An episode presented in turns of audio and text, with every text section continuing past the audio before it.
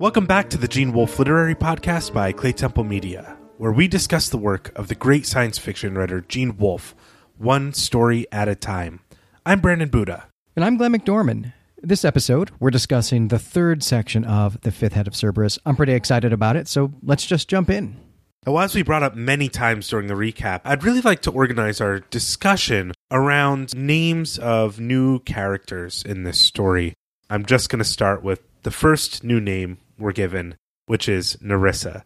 This is a name that Shakespeare uses in the play The Merchant of Venice. And Glenn, you have a fantastic novella that uses also something else from this play. Uh, that your story is called The Quality of Mercy, which is a famous speech given by Portia in this play as well. And I recommend all of our listeners to check out Glenn's story. But the name is really derived from the Greek for sea nymph. Last chapter, we have explicit reference to wood nymphs.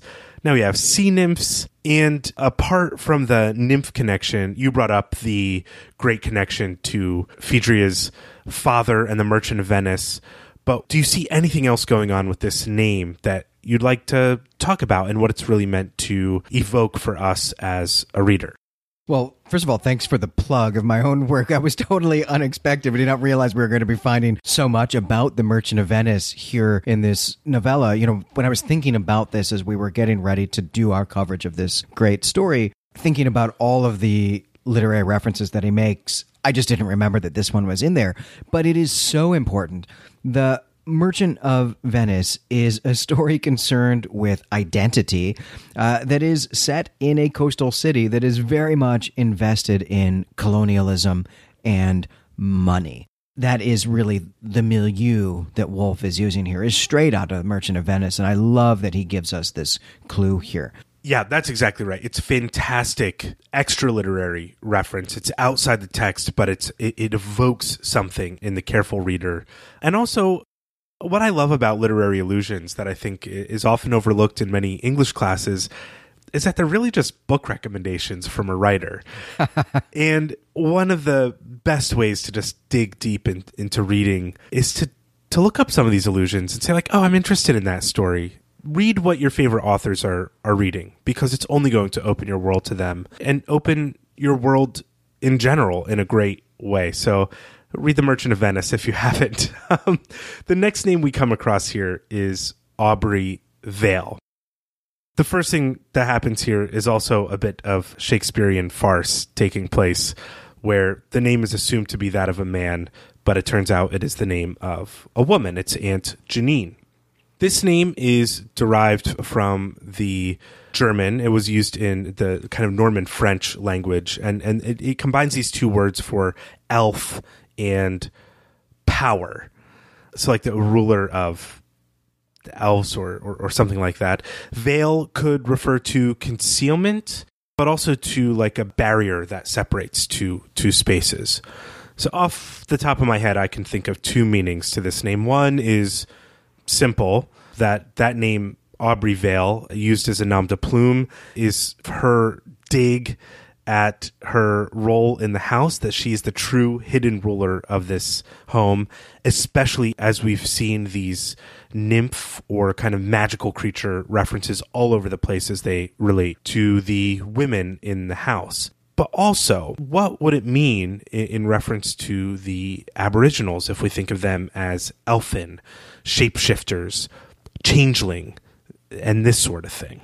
Thinking back to the way that the aunt talks about Veil's hypothesis with the narrator when it's first brought up. She's dismissive of it. And it turns out, or at least it seems at this point, that in fact she's the originator of it. I'm interested there in that dynamic, why she doesn't own up to that herself with the narrator, why that is something she is veiling from the narrator uh, to begin with. But then also, I think that raises this question of what she dismisses about the theory is that it's based on absolutely no evidence. But given that the name that she presumably has chosen for herself as a, a nom de plume literally means something like fairy queen or fairy king, really, but fairy queen will say in this case, one wonders is she an Abo and does she know it?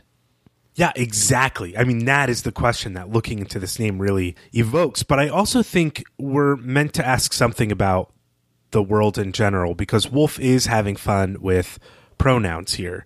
And we have this kind of right with the Merchant of Venice reference that this is kind of a classic farcical thing. So I want to ask you is Wolfe doing this to just put himself in the stream of that kind of farce? Is this a, a just a funny thing? Or does this ambiguity in gender really say something about the world or the known universe that these people are traveling in? Yeah, that's a really great question. Why switching genders here? One, we have to note that this is a story itself written in the early 1970s when there would have been very few women scientists, especially in the sort of hard sciences like this. So, this simply may be an expectation that Wolfe had of his readership. But I do think that Wolfe really wants us to be thinking about identities and especially about our capacity to assume our own identities, the assumption of identities is really what's at play in Veil's hypothesis to begin with. But there is also this theme or this motif going on of these binaries, right? And it is very much clear that Madame and Maitre are two sides of a coin. Well, why not use that in the nom de plume that she's going to take when she's writing this scientific literature? Uh, just in terms of keeping with the motif, aside from any sort of world building.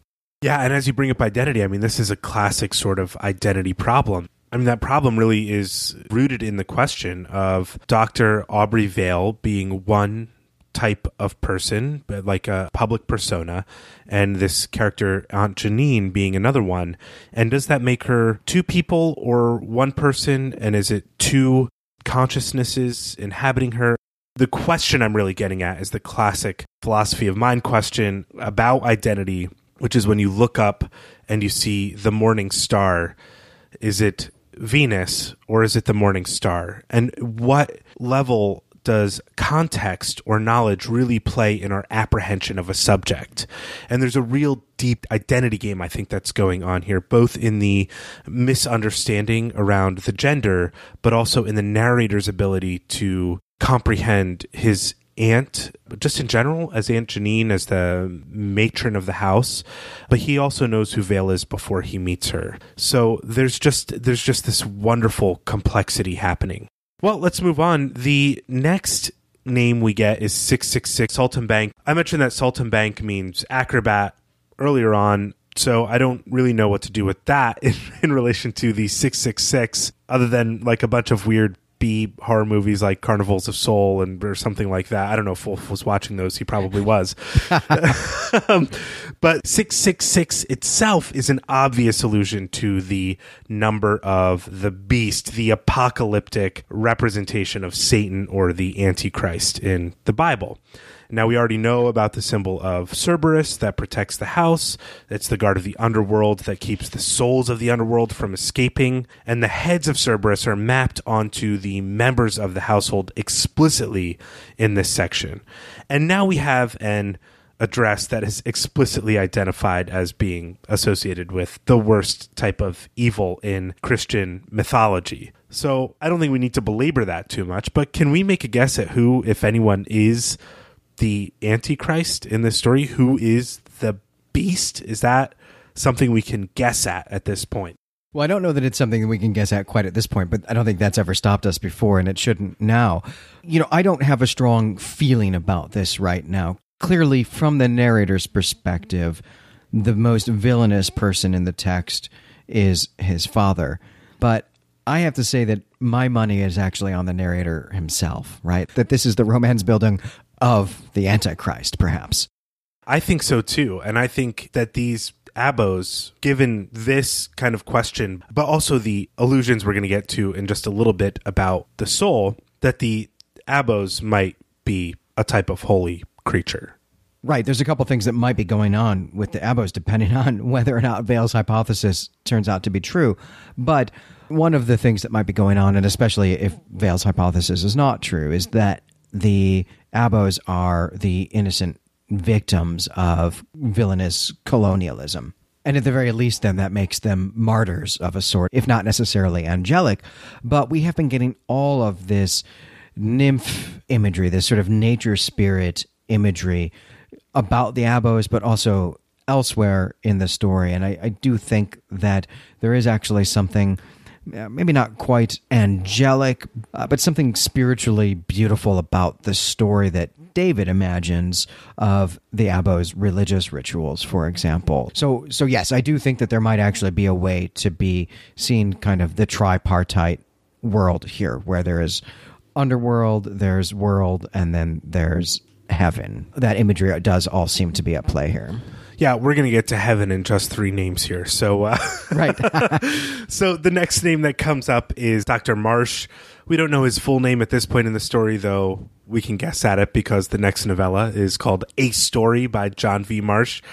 The best I could do with this is that it's German for March. Anything here? Well, I mean, that means border. So this is the thing that stands between two worlds, which might be what Abos are doing, right? If they're masquerading as humans. In some ways, it's actually a word that could be equivalent to veil itself. Yeah, that's a great point because the notion of veil as barrier really comes from Christian and Jewish tradition of the veil in the temple, separating the outer temple from the inner sanctum. So, yeah, that's a really good point. There, yeah, there are other cultures in the ancient Mediterranean that use veils too, like the Vestal Virgins of Rome, for example, and other religious cults around the Mediterranean world. So it's even in keeping with all of this sort of Greek nymphic imagery that we're getting and other Greek mythological imagery that we're getting. I will say one more thing about liminal spaces or, or boundaries or borders, which is that much of the narrative of this section is about the narrator learning to be the warden of a doorway, to guard a boundary. And in fact, we get Marsh having to go through this boundary. He does this with ease because it turns out the narrator is not actually all that good at doing this just yet. I mean, he's been on the job for three or four nights at this point, but that's even where we meet him is in this boundary space. And then he's moved to like a worse boundary, like a, a purgatory. He's he's immediately moved through the superficial into the real. If you want to characterize the artificial or superficial world and the dusty rot that sustains it. That is explicit in this whole story so far. Well, the next name I have is Saint Croix, which we already pointed out is the Holy Cross, the Cross of Christ. The sister planet is named for Christ's grandmother. But I really get the sense that there is some defilement going on here. There's some desecration on Saint Croix. Before I get into the place Saint Croix that exists that the U.S. owns, Glenn, do you want to maybe say anything about the name itself in relation to the mother planet or what that evokes for you in this story so far? Yeah, for me, just encountering Saint Croix as a as a phrase just in the text here, you know, I immediately think of the cross as a relic, the fragments of the cross as a relic. This is a very big deal in the period that I work on of, of late antiquity. This is something that Constantine finds. He discovers the the true cross, and he makes it, it into a holy relic that people can come and see and be healed from. Uh, it occupies a real central place in the religious life then of late antiquity. Uh, it is also something that is actually stolen by Persians in a war.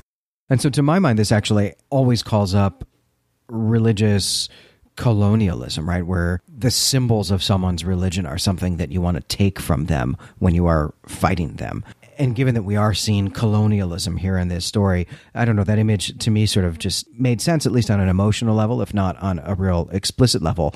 But there is one more thing that I want to say actually about Saint Anne that I had thought about in our last episode but didn't bring up, which is just to say that, Saint Anne is actually someone who, you know, comes in and out of fashion as sort of all of these saints do. But she was someone who was quite in fashion during the French colonization of the New World. So most of the churches that are named for Saint Anne appear in the New World, in particular in, in French speaking Canada, but also there were a lot of them in the state of Maine. And so finding Maine invoked here in this text as well, all of this just suggests to me that Wolfe really knows exactly what he's doing. He's not just sort of picking these names out of a hat or, you know, knowing sort of maybe 10% of the significance of these names. He knows that Saint Anne is a name that actually is really wrapped up in French colonialism. And if he's going to have a planet with French colonialism, then that's the name that he needs. Yes, and so is the name of St. Croix because it's an island that is right now owned by the U.S. It's the U.S. Virgin Islands, along with St. Thomas and St. John. But the story there is that Columbus landed on the island and was attacked by the natives. Like that was his first encounter with the New World. But by the end of the 16th century, so this is uh, 100, 200 years after Columbus discovers this island, uh, the native population was either dispersed or killed in its entirety and the island has a history of colonization by the English, French, and Danish, who sold it to the U.S. in 1916 for $25 million in gold. Now, I don't know. The Dutch have a very odd history with World War One, which is like when you see 1916 and 25 million dollars in gold. There's something going on there. Their economy was very heavily dependent on much of Europe that was at war that could no longer support them, and they did not fight that much in World War One. In fact, it's not even really a big part of their history. But the U.S. bought this group of islands from them in 1916. So the place itself also has this crazy 500 year old history of colonization that's being taken over by the French then the English, then the Dutch, or the Dutch French, and all this crazy stuff is going on. So these are really aptly named places. Right, and San Croix and, and so many of these Caribbean islands, in fact, have waxed and waned in their significance to the empires that possess them. And that seems to be something that we're getting here in this story as well, in this conversation about how there are fewer people here now than there were 50 years ago, right? I think we have to imagine that 50 years ago that this settlement was more important. There was a reason that people went there, but now less important. It also seems clear by inference at least that St. Anne actually is still important that St. Anne is the place that people might go to from Earth, that star crossers, spaceships come from St. Anne to St. Croix. They don't ever go the other way unless they're bringing people back. Right, and definitely nobody from Earth comes because the narrator doesn't even think that a star crosser would have come to St. Croix from Earth. It could only be from St. Anne. Right. And so I think what we're seeing here is this planet that at one point was important when slave plantations of sugarcane were of economic vitality to Earth.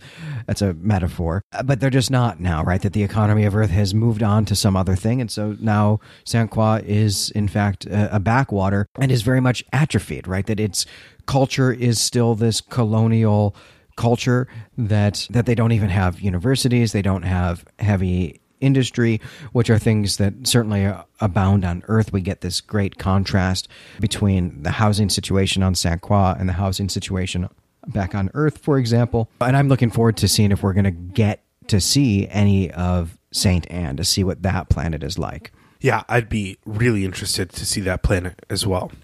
Well, the next name we have is the aunt of Phaedria. Her name is Arene that name is the feminine of Uranus, the planet, but also mythological figure. I have to think that this is really a form of Urania, and this name means heavenly or from the sky. She is a muse in Greek mythology. She's the muse of astronomy. But more importantly, I think she's also evoked by poets, including John Milton in Paradise Lost she is evoked in book seven of that great poem, in which Raphael, the angel, tells Adam and Eve about the creation of earth and the creation of the new race of man. And Raphael sort of sums up how this decision is made after Satan and his followers are expelled from heaven, from the sky, and God wants to start over, which he gives the power uh, of his son to do. So I don't have too much to say about this name at this time. I just want us to be alerted to the fact that we're now talking about a name that is evoked in a, a literature about creation, about the Christian tradition or Christian mythology, as Milton kind of turns much of Christianity into.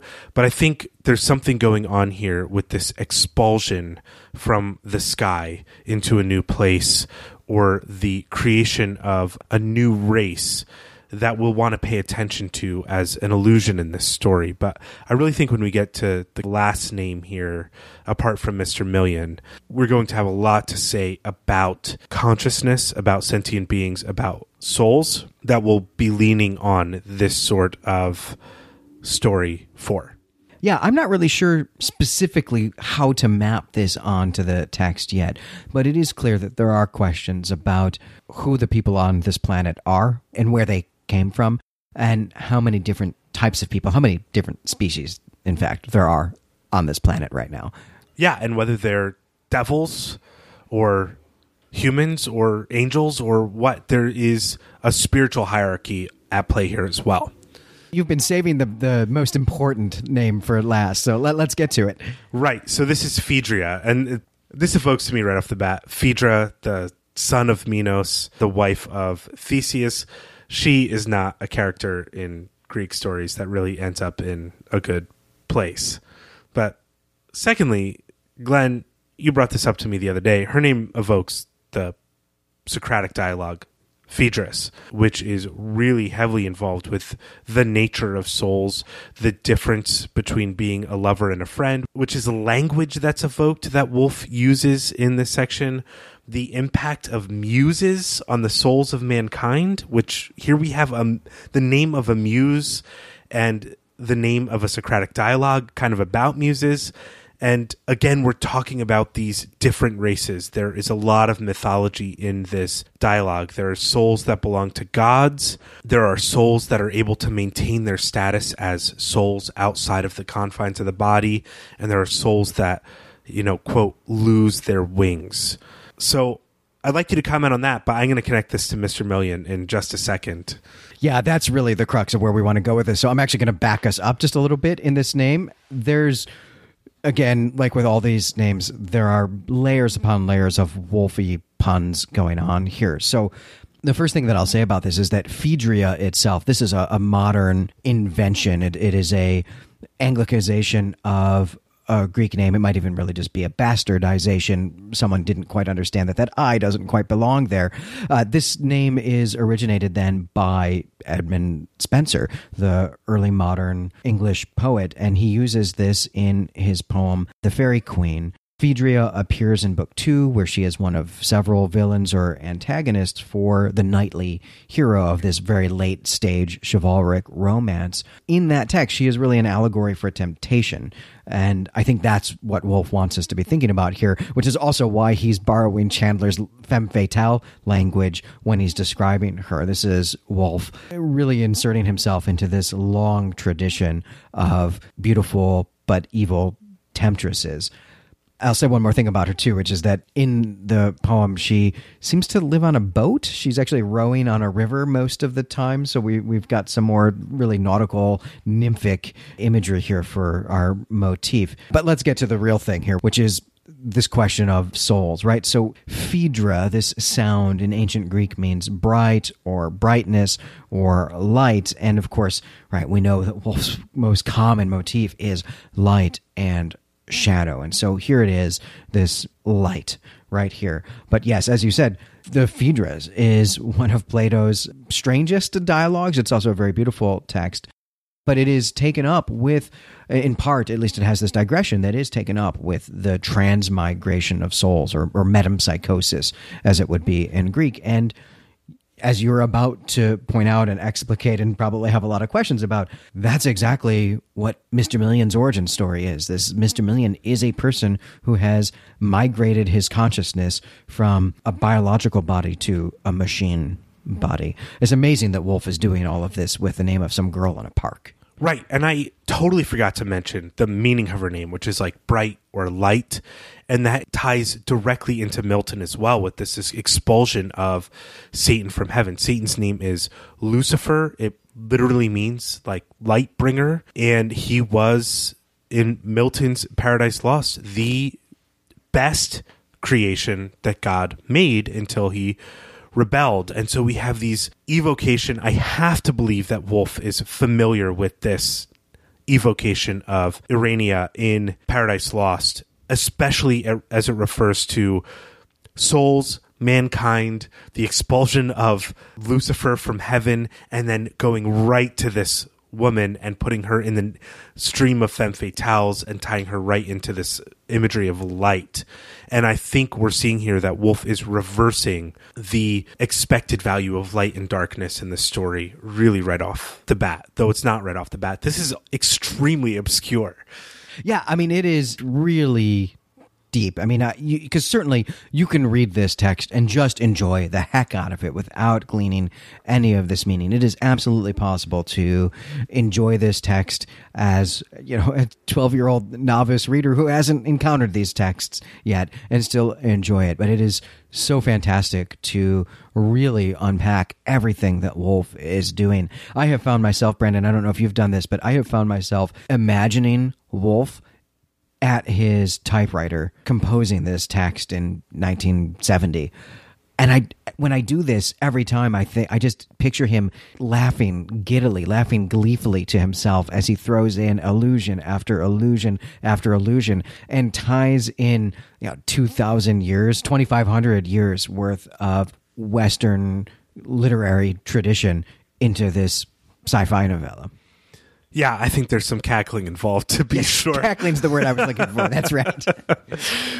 so let's review Mr. Million here. He is not Mr. Million. In fact, his name is M Million, which is a billion. He is an unbound simulator whose name, that name Mr. Million, is his being. There is no separation like with Aubrey Veil and Aunt Jeannine here in terms of being. This is somebody who is actually two beings who whose one identity has entirely subsumed the other one. He was once the narrator's descendant, but for some reason has chosen to undergo the process of placing his consciousness or soul and we've talked in past episodes about how these are really interchangeable ideas. This is the notion of the soul as the animating presence in the human being. In plato as we're going to see it is the selfless mover the unmoved mover. It is the sense of being that is in contact with the highest form of the divine so, Mr. Million, also in more recent Philosophy 101, Philosophy of Mind terms, is literally the ghost in the machine. So, we're going to talk here very briefly how this connects to Phaedrus or Phaedrus, the Socratic dialogue, and Milton. I've got a paragraph here. So, Phaedrus is a Socratic dialogue that has a big chunk of it involving how souls, which are immortal beings, and Plato leans heavily into angelic imagery here. They are winged beings who have lost their wings. The souls have lost their wings and have fallen, in a sense, from the sky where they live with the gods and been placed into this inanimate object, this body, in order to animate it. There's an explanation in this dialogue of why souls lose their wings. I'm not going to get into it, but once lost, once the wings are lost, the only way to regain them is really either to be a philosopher or a lover. And this is because both of these ways of being, ways of life, reorient the soul to the voice and the direction of truth, beauty, and the divine. The soul can regain its wings by living perfectly, it can leave its earthly prison and return to the sky with the other souls with its wings. But it could take thousands of years and much suffering and much correction and potentially even much punishment. That being said, Mr. Million is endlessly trapped in his body. His life is artificially elongated. His duty is to repeat his lessons year after year for generations of clones. And this, in my mind, is just the ultimate punishment. It's the soul that can never regain its wings because it can never die and return to its source. It can't even engage in that corrective action. It can't wait the 10,000 years to return to a body. Mr. Million is the character in this story that is, I think, in Wolfe's mind, explicitly in hell. It is the soul entrapped in the underworld in, in multiple levels. there are also three parts to the soul, like there are three heads of Cerberus. There's the noble part of the soul, which in the dialogue is represented as this kind of white uh, note horse that's flawless. There's the reckless or heedless part of the soul, that's this dark horse that just is wild.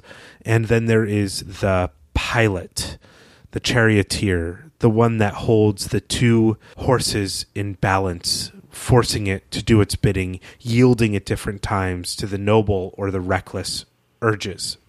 I have a question about what that might say about the scientific portion of this, but let's talk about Mr. Million. Let's talk about this sense of the Abos coming from St. Anne, falling into St. Croix, and what is just going on with all of this really complicated imagery that it might be impossible to really unpack here. Yeah, I love this idea of Mr. Million as being trapped in hell, a soul that should have gone to heaven when it died, but in fact went somewhere else.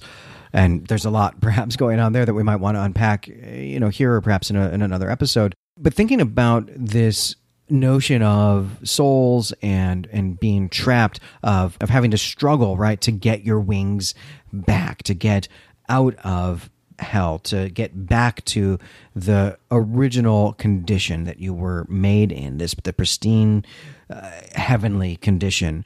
If we think about that uh, in terms of the abos right and Veil's hypothesis is it possible that what is going on with the abos is that in fact they did masquerade as humans and they can't figure out how to get out of it they actually maybe have lost their ability to transform, as the narrator understood the hypothesis to be, even though his aunt, the originator of this, chastised him for that. I guess just to sum it up, have the Abos become humans and they can't figure out how to stop being humans, such that they are trapped in their own special kind of hell.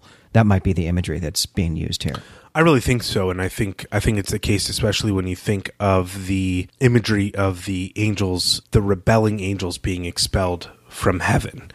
That this world of Saint Croix is named after an event in history that has redeemed humanity, uh, but maybe has not yet reached this other culture. And in the fact that they left their Eden willingly or through some sort of conflict, that they were too proud to remain there. They saw the advances of the worlds around them, or the colonists of St. Anne expelled them. They have, in some sense, fallen and cannot regain the ability to return to the sky. They've lost their sense of flight. So, this is a huge question that I have about the way that this story is functioning, but in particular, the way that the imagery is functioning, especially around this question of the Abos. Why is this story on Saint Croix and not on St. Anne, where the Abos are actually from. What you've brought up here is this imagery of falling or of of migration or expulsion, really. And so something that has not occurred to me at all while reading the text, but has occurred to me while we've been talking tonight is is it possible that everyone on St. Anne and everyone on Earth knows that the inhabitants of Saint Croix are Abos who are masquerading as humans? everyone knows except for the Abos. The Abos themselves. Yeah. Right, yeah. I think that's entirely possible. That that is kind of implicit in Veil's hypothesis. We're not given a counter hypothesis to what happened. I think the implication is that there definitely was a touchdown at some point of the Abos to Saint Croix from Saint Anne. I think that's explicit. That's not what's being questioned. What's being questioned is what happened to them. And so Veil's hypothesis is an attempt to answer what happened to them is that we are them and they are us. And that this is actually the formation perhaps of a new race. But it's a race that, because it has lost its ability to change, is frozen culturally, but also frozen in in a way that like ethnically that the only way they can change is through these artificial means like plastic surgery and that the people that can't afford that, the combined race that remains that can't participate in the economic system of this hell, really, is forced to be a reminder of the monstrosity of this combined race, like this Aunt Irene. This is called Brandon's hypothesis. well, I find it very interesting. I I don't know that we're going to get this actually substantiated one way or the other in this novella, but I do think that we will get more about this as the the collection progresses. Well, I think there's one more question regarding the three parts of the soul, the symbolism of the novel, and the symbolism regarding the three heads of Cerberus being mapped onto actual characters. And so, again, we have the noble, the reckless, and the pilot who kind of is in the driver's seat. Is cloning, as it is symbolized by Cerberus in this story, with each clone having a different head, somehow meant to evoke the tearing apart of the soul into its constituent parts so that it can never be restored back to itself. Is cloning, in a sense, in, in Wolfe's mind, given this imagery we've just gone through and these illusions, an ethical problem in that it rips the soul into pieces so that it can never actually get its wings back? And so you're left with the parts of the soul in more and more diluted conditions, in diluted evil, in diluted nobility, and in diluted control. Well, Wolfe certainly seems to be very concerned about this question of identity or identities even in this story. And so one of the questions I think that we have to ask is if we start from a premise that each creature, every creature has a body but also has a soul, right? This sort of spiritual component, this sort of binary of body and soul that each person has. When you are cloning someone, you are simply copying, right? You're replicating one half of that identity, the physical part of that identity. What happens then to the spiritual part of that identity, right? That's what you're you're getting at here in the question of is it diluted, I think is a word that you used, or, or, or fractured or split up as you are multiplying the bodies? Does the soul does the soul also have to get multiplied, fragmented, so that some of it can inhabit each of the bodies? If that's so, then are any of these clones, any of these descendants of the original Gene Wolfe, are any of them fully persons? Are any of them fully human? Are eh, any of them fully ensouled? I think that's certainly a problem for a Christian thinker wrestling with the problem of cloning. Right, and then when you compare this also to to Mr. Million, that his all he has is his soul and no body, and it is the function of the soul, at least in the in what becomes Neoplatonic philosophy, which influences Christianity in a big way, to return to the source of goodness and beauty, to partake in it fully, that there is a sense that the body is bad and the soul is good. There's a real dichotomy there between the body and soul. Talking about binary systems, um, that Mr. Million is a pure soul trapped in a body, and that these clones are pure bodies with limited souls, and there's just corruption everywhere as a result. And that may be even worse, the perfect marriage of these things, the the abos perhaps, have so lost their way that they are just themselves, both body and soul, being eroded. And so this this to me could not be more explicitly a story about life in hell. Yeah, I mean, it's an awful place. I mean, this is a place with child sex slavery as a matter of course, uh, something that doesn't even need commenting on or, or hiding. That the elite of the society are engaged in that activity. They come to the house, they come to the Maison de Chien without a veil. Right, they do this openly.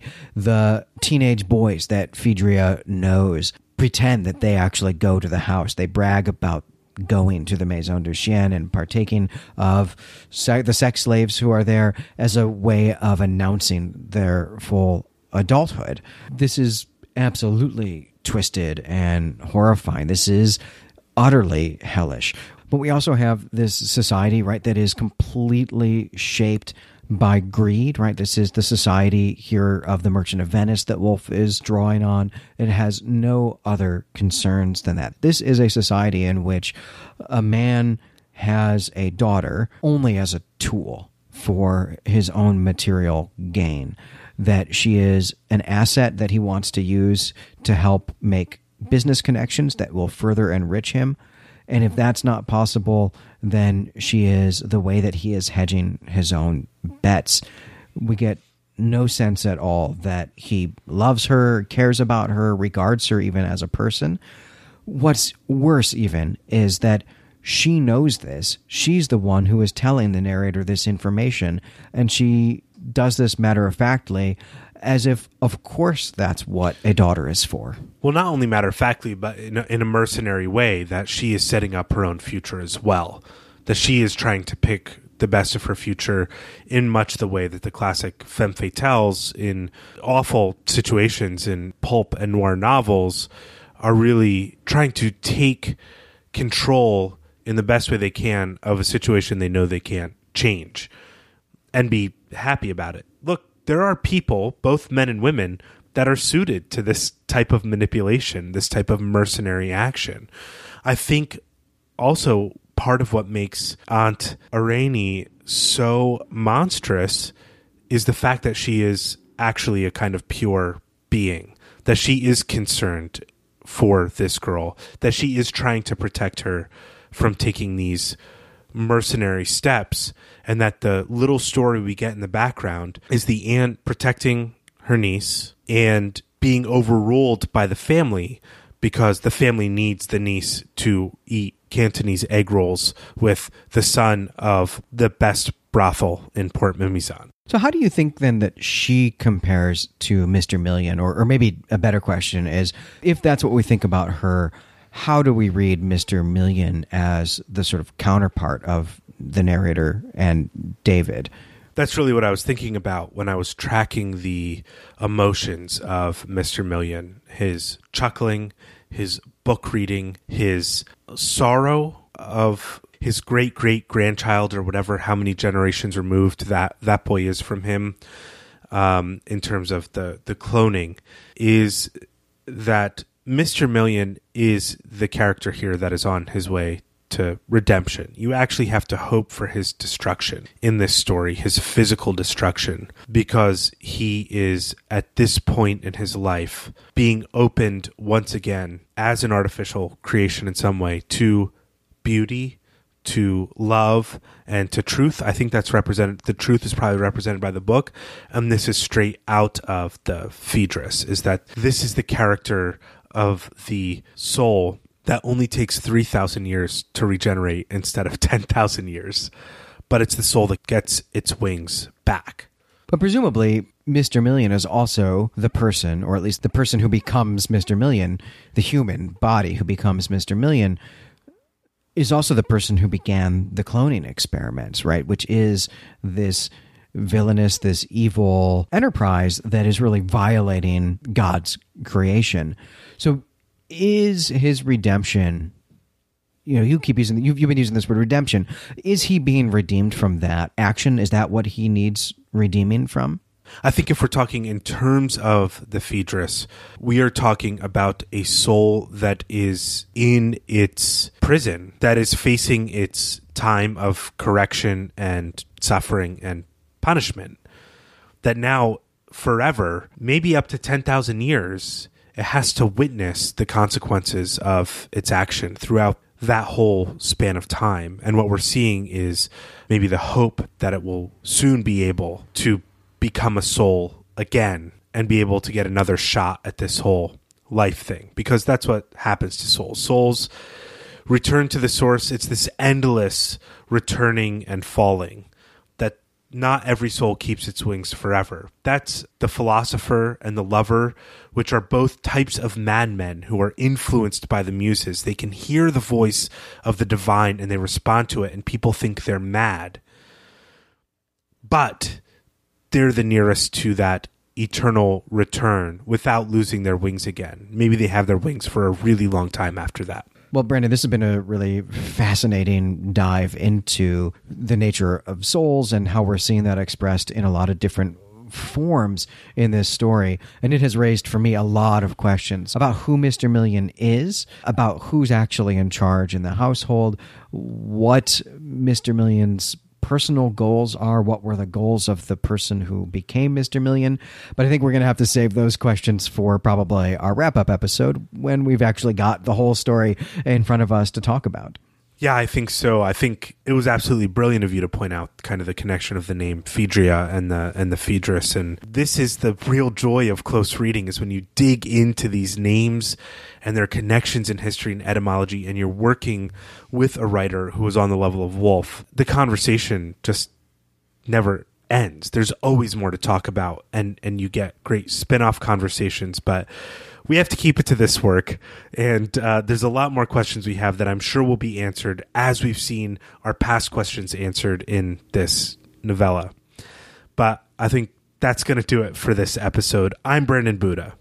And I'm Glenn McDorman. You can find us and our other creative projects at claytemplemedia.com. Head over to the Claytemple Forum and let us know what you thought of this section that we covered today. I raised a lot of questions in the recap that we weren't able to go over. I think we raised a lot in the discussion that demands more questions. So bring them up. Like our forum discussions can can really be a lot of fun and I think we can all benefit from multiple perspectives on this text. Yeah, and I'd love to know what allusions we've actually missed in this text that is packed full of them. Next time, we're going to continue the fifth head of Cerberus by reading uh, pages 51 to 66 in that 1994 Orb edition. And until then, we greet you and say farewell.